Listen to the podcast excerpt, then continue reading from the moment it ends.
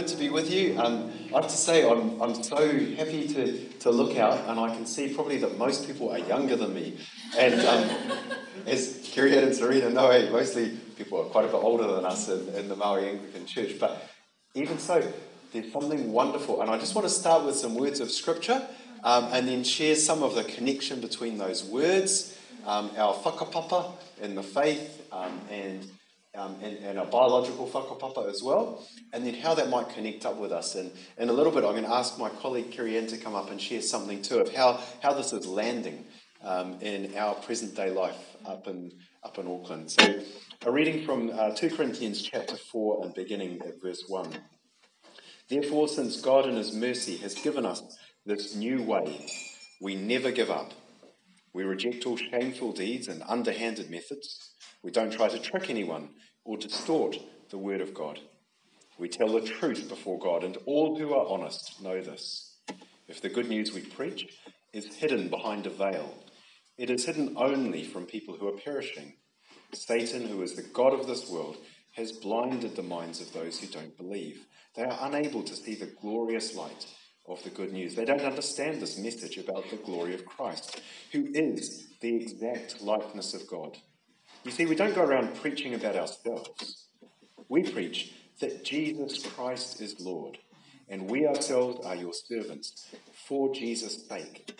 For God, who said, "Let there be light in the darkness," has made this light shine in our hearts so we could know the glory of God that is seen in the face of Jesus Christ. We now have this light shining in our hearts, but we ourselves are like fragile clay jars containing this great treasure. This makes it clear that our great power is not from God. It is from God, not from ourselves. We'll get, get that right, eh? It's from God, not from ourselves. We are pressed on every side by troubles, but we are not crushed. We are perplexed, but not driven to despair. We are hunted down, but never abandoned by God. We get knocked down, but we are not destroyed. Through suffering, our bodies continue to share in the death of Jesus, so that the life of Jesus may also be seen in our bodies. That passage is one that is not only very dear to me personally, but it's one that I think has echoes in the story of the faith and in the story of the life um, and witness of the church in this land. And I'm going to come back to some of the images that are used in it, um, um, but I want to begin where we sung up in Oihi in Rangihoua. Because for us, the story that brings us together this evening doesn't actually begin with the treaty. It begins much earlier, back in eighteen fourteen. In fact, Serena and Kerrianne, I'm not cool enough, but they've got T-shirts with eighteen fourteen on it to remember that that's where the story began. It's with the proclamation of the good news that Paul's talking about here, that Jesus Christ is Lord. Or as we celebrate this Sunday, the very last Sunday in the church here, Christ the King. This is the culmination of our whole year, the recognition of who the true ruler is, and then that has a flow and effect into our lives. I want to begin by telling you a little story of the first bishop of Te Tai Tokerau, which is not that long ago, actually. Um, I'll connect it up. The second bishop of Te Tai Tokerau Um, is our bishop, Te Kietohi Pakahu. He actually composed that song that you sang, the Waiata, uh, Totoku that you sang. He had a different tune though, okay? So if you ever sing it to him, you better learn his tune first. The first bishop of Te Tai Tokerau is Ben Tahara. He still lives in Paihia. Ben Tahara's grandfather is a man called Heta Tāhara. And Heta Tāhara signed the Treaty of Waitangi. Now, that's how closely connected we are to the treaty. So in other words, Ben lives in, Bishop Ben still lives in Paihia. His grandfather signed the treaty. Sometime after that, you may have heard about the Flagstaff Wars. Um, you know the Flagstaff in Kororareka, in Russell?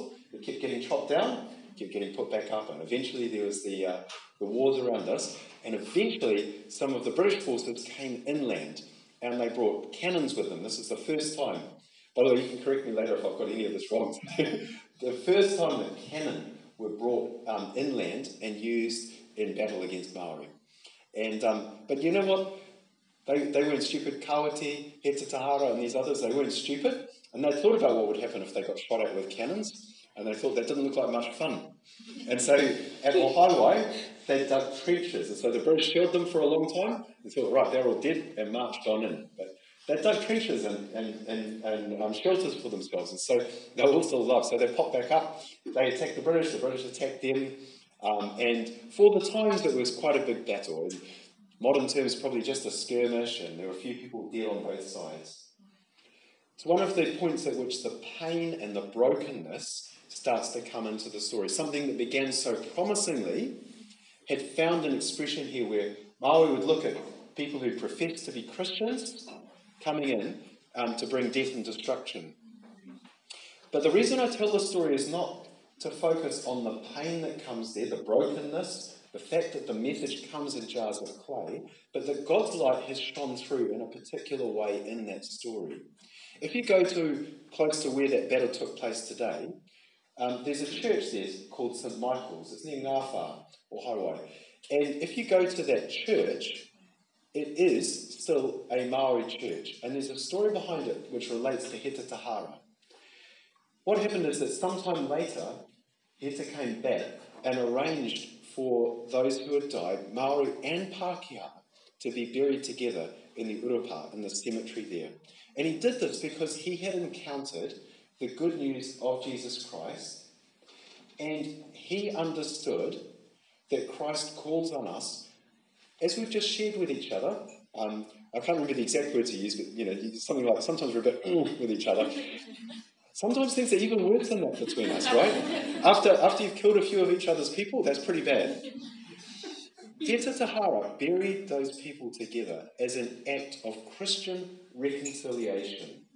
And to me, it speaks of the Christian story that says, the way we see the gospel story that Jesus Christ is Lord most clearly expressed is not to be found in the places of power. Instead, you find it at the margins. You find it in those who are being oppressed, saying, we understand that we live under a different king. We live under a different rule, and as a consequence, we will act differently, even when we are harmed. Even when others oppress us, we will do things like this, an extraordinary act of kindness in the midst of great suffering. And at that point you see Saint Paul's words coming into effect, that it's actually through the experience of suffering that we are able to tell the story of our suffering Saviour. In the end, people only encounter the story of Jesus Christ as they meet us. And if we are unable to express through our own stories that we too are counting the cost, that we too suffer, that we actually choose a pathway that involves sacrifice and suffering, people will hear us saying one thing and doing another.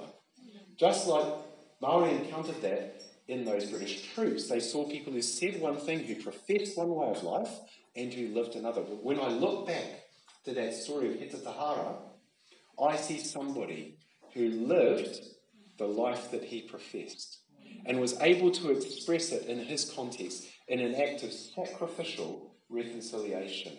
And so when I look back to him, we recognise, did you notice there Paul saying, we tell the truth. We do not tell a dishonest story. We're not going to tell a dishonest story about the place the church has in the story of this land. We're not going to tell lies and say it was all good. There is good in that story, but we also have to tell the story of the brokenness that happened. But we do not do it to despair.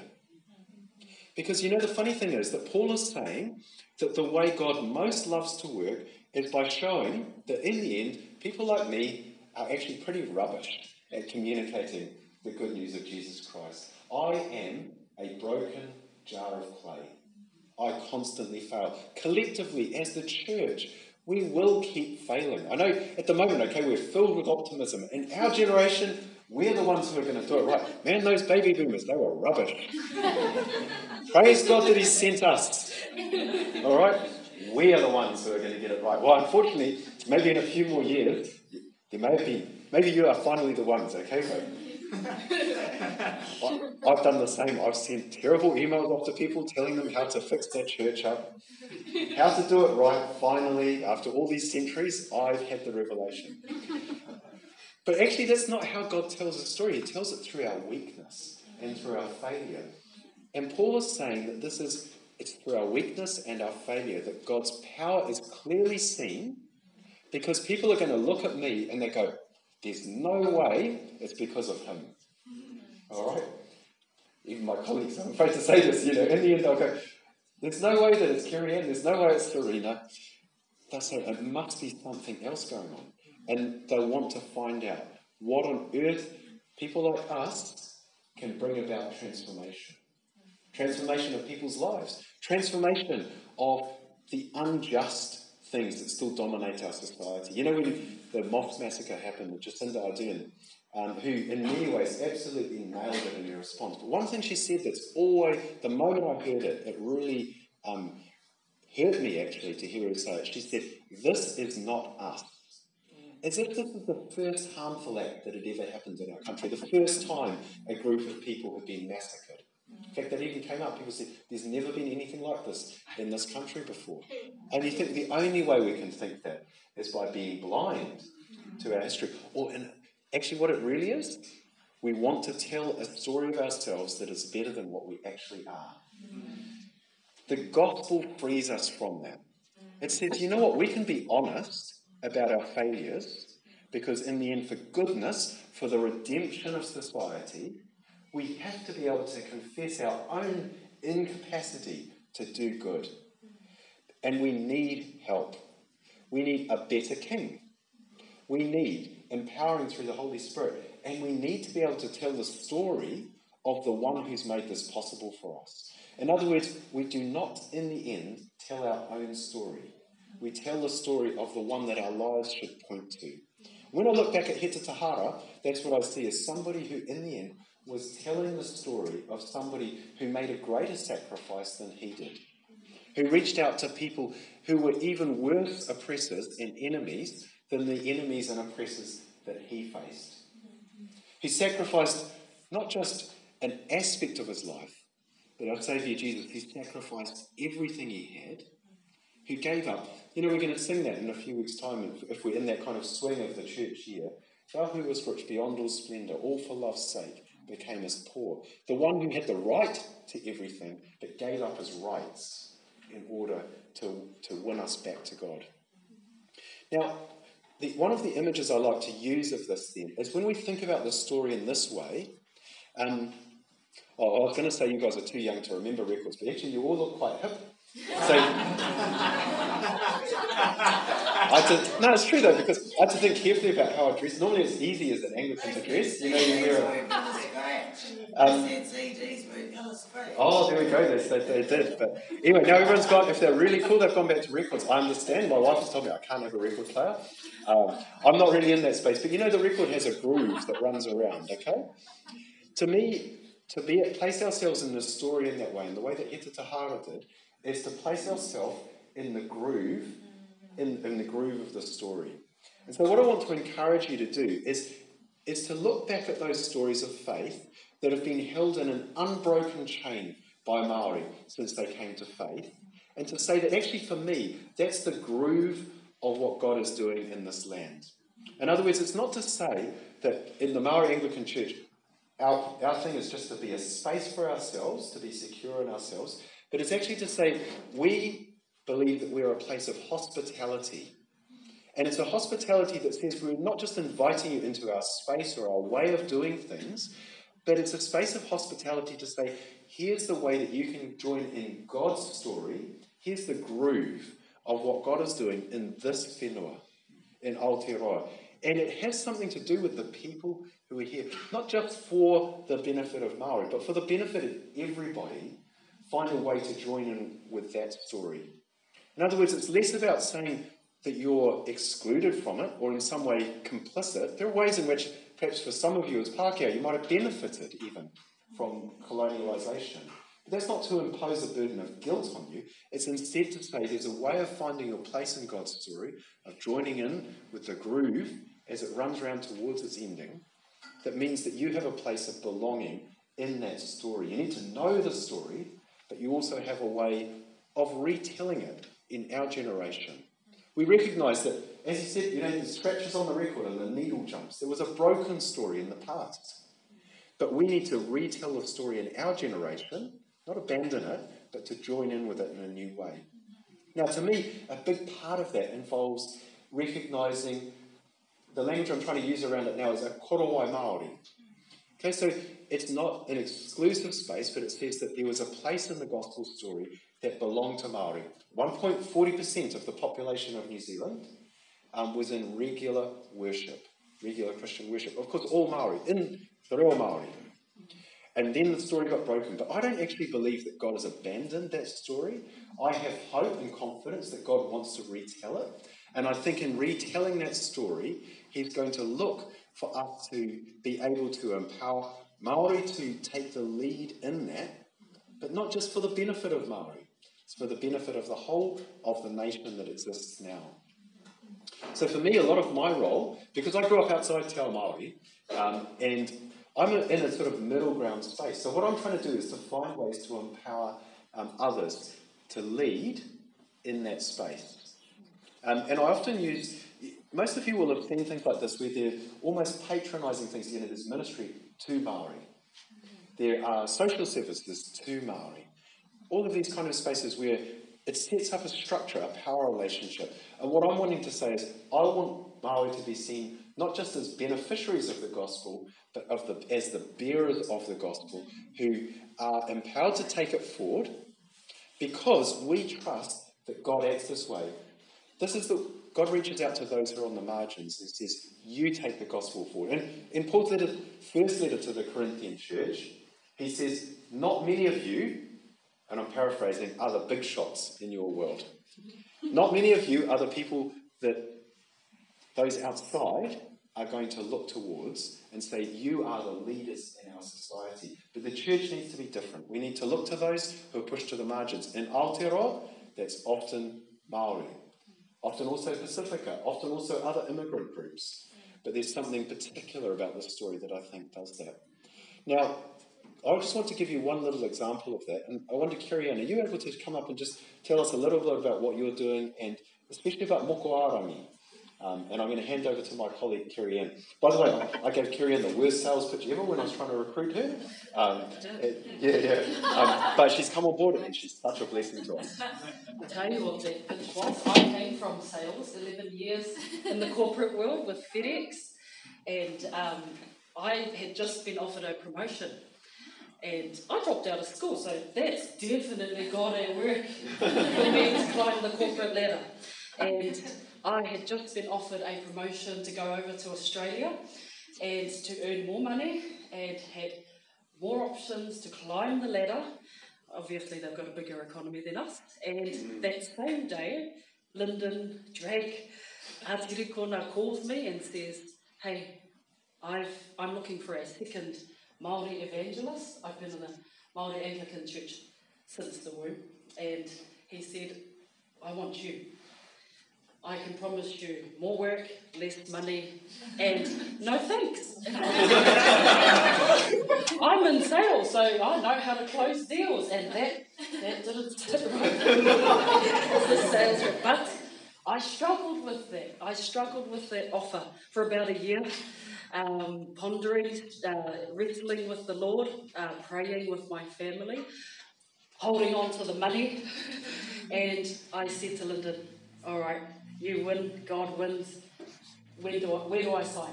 And so here I am since February this year as one of two Māori evangelists in the Mihingari Church. Um, can I just share a vision that I had when I first came into this role? Basically, Lyndon is a wonderful catalyst. The Lord has definitely called him into that space to open doors and to enable ministry. Um, and... Yes, and I had no structure as an evangelist in the church, and I'm used to structure. My father was in the army, so, you know, we were kind of brought up like this. And I really had to ask the Lord what, is, what it was that he was calling me to do. proclaim the word, yes, but how? What does that look like? And so this picture here of the ocean, I found myself in this vision standing on the shores of a beach, fully decked out in scuba diving gear from head to toe. And I looked at the ocean like this, and I said, Lord, I know that there are lots of fish out there. Plenty, plenty of fish, big fish, small fish, dangerous, yummy fish. How do I go deep, Lord? How do I go deep? Take me deep. And I looked down, ugh, and I was so frustrated. The waves were crashing over my ankles, so I looked a bit silly. And I said, look, I'm in scuba diving gears, and I'm not even in the water. And he said, you're so used to building your own reputation in sales. You're no longer building your reputation. You are going to build my kingdom. And so I said, ah, all right, have your way. Your will be done. And so fast forward time, lots has happened. A lot has happened. And God's Spirit is already at work. Manukau in, in Auckland is my area. And so one task that the Lord has given me responsibility for is a discipleship program called Moko Arangi. And that uh, is translated to a, a mark, a heavenly mark of approval. And it's themed around identity as Māori, Pacific, and it's a great segue into identity in Christ. And it's taught through the medium of tāmako, tāmoko. And there's a journey um, that you must go through when you receive a tāmako, a cultural tattoo. And we've used the story from one of our uh, Christian fire um, ladies in the church. Uh, her name is Deb Cobb, and she received her moko kōwai. And it has been amazing what God has been doing. Uh, we've only had a small group of about eight or nine regular um, people attending, and I have had fun with the Holy Spirit, I tell you. Because I, like Lyndon said, we're, we're, you know, who, who are we that you're going to use us, Lord? Yet he still chooses to partner with us. Oh, really? Really, Lord? I'm broken. I'm a broken piece of clay. And you, I'm no teacher. I thought, no, Lord, I'm not equipped. I'm not enabled. But he enabled me. I work with, some of you may know, Mark Barnard. Um, who was part of Wellington Dynasty before I think Lyndon fished him up north. He's good at fishing, man. And um, he and I pray together. It's a, a six-week course. And he and I pray together for the group and ask God for visions or gifts to speak over the group. And I'll just share one thing that has happened. Um, Mark and I have received a word, and Uh, he had a picture given to him of a flower that he had to share with the group. And he said that flower, we spoke to them about Genesis one. You have been created in God's image. And God said, you are very good, very good. And one of the um, people in the course had never read the Bible in her life. Never, never touched or opened the Bible in her life. And she was sitting there skeptic, wondering what What does this course have to offer me? And closer to the end of the course, Mark had shared this vision with the team, and he said, look, I don't know if this is going to connect with anyone here. I don't even, if it doesn't, all good, just let it go. I feel a bit weird having to share this with you. Um, but I got a picture. Kerry-Ann and I had prayed to the Lord to give us something to share with you tonight outside of the content, which had been created by our friend Jade O'Higher. And he said, this picture that God has given me is a flower. And perhaps your nickname is puti puti. It's the, that's the Māori word for flower. Flower pop, my neighbour calls me. Oh, really? Oh, it connects with you too. And he had said, I don't know how that connects, but I just get this picture of a flower that is going to flourish because you have not known your identity until reading Genesis chapter one. Tonight. And this lady just fully burst out crying. everybody else was like, nah, nah, doesn't connect, like, nah. And I looked at him, like, oh, fail. He was a bit afraid to share it, and I said, just hurry up and be obedient to God. You better be, but because it wasn't me, you know, having suggestions, I was like, hurry up. Good luck to you, brother, I'll pray for you. And, and I'm glad he sh- he had courage to share with, and remember, these people don't know who Christ is. This course has been created to open a forum where we discuss and explore faith together. We're not trying to convert them to Anglican, the Anglican Church yet. Week seven, eight. Yeah, yeah, yeah. We, yeah week, week six, week five or six. And um, we want to ease it in. We want to ease it in and, and let the Spirit work in. When Mark had shared this vision, that connected more than the content that night for this woman. And she burst out into tears and she said, when I read Genesis one, I felt this overwhelming feeling of love and comfort that I've never felt from any human. And she says, I've been searching for that. And she said, I've always worn long sleeve jerseys to this course. And she, she hadn't shown any of us her tattoo. No one in that room had any tattoos or flowers but her. And she said that that really resonated with her and her whakapapa, with her grandparents. And she said, I've never read the Word of God before. And that spoke to me tonight. And so she, that was week two. We're, we've got our last session this Thursday, actually. And she stayed because of that vision. And in fact, she was at church this morning at Saint James with Mark Barnard and his team. So God is definitely moving through this discipleship course. Not from my efforts or Mark's, because we were nearly chickening out. Like, ah, I don't want to do this. You know, we've had to share some out-of-it pictures that the Lord, Mark had to share about this teddy bear with a red heart with this big gangster guy. One time it was like, are you sure? And I'm there listening it all going, think of the better, think of the better. Yeah. So we've had to rely on, on the Lord, and he's definitely moving, eh? We've just been obedient to him and and showing up and letting him use us. So I hope that's enough to share. Oh. Lyndon, I don't want us to miss our flight. Oh, we need to pay for our flights. You're right.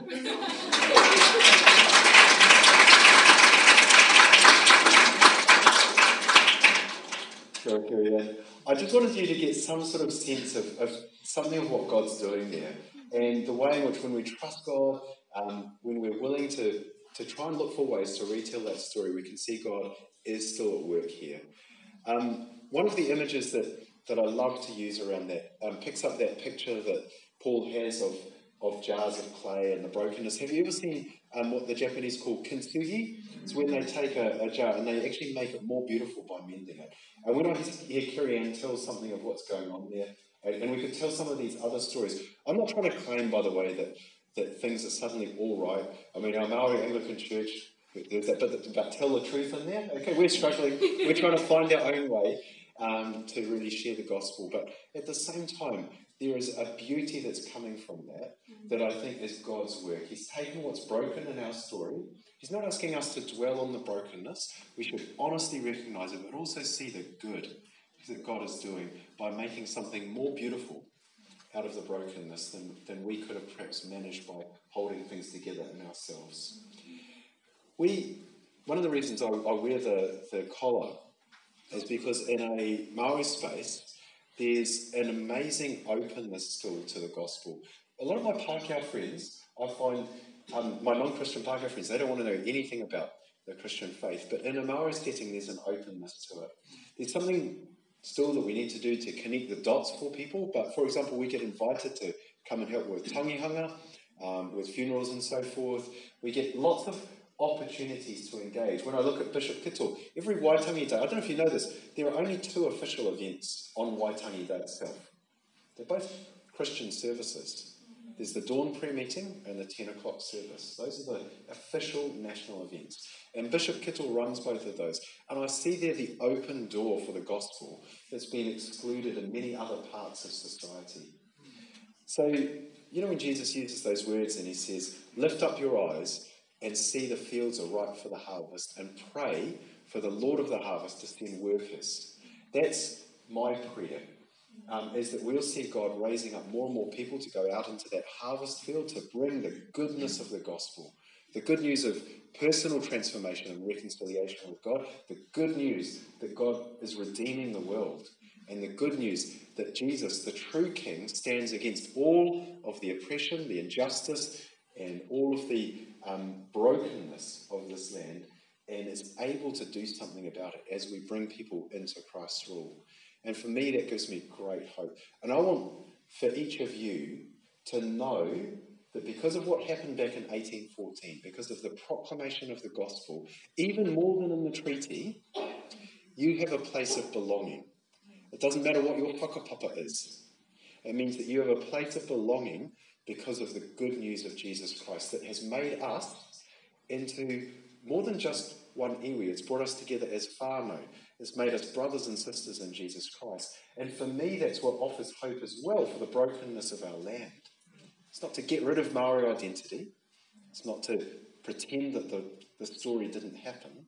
But it's to say there's actually a way that can bring us together. And that's to be found in the reign and the rule of Jesus Christ, the true King. And that should give you confidence. Confidence about your own place of belonging.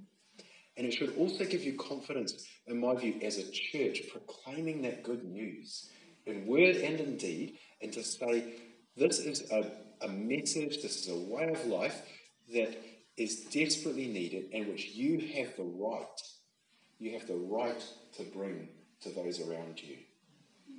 I want you to be confident as you sit under Christ's rule.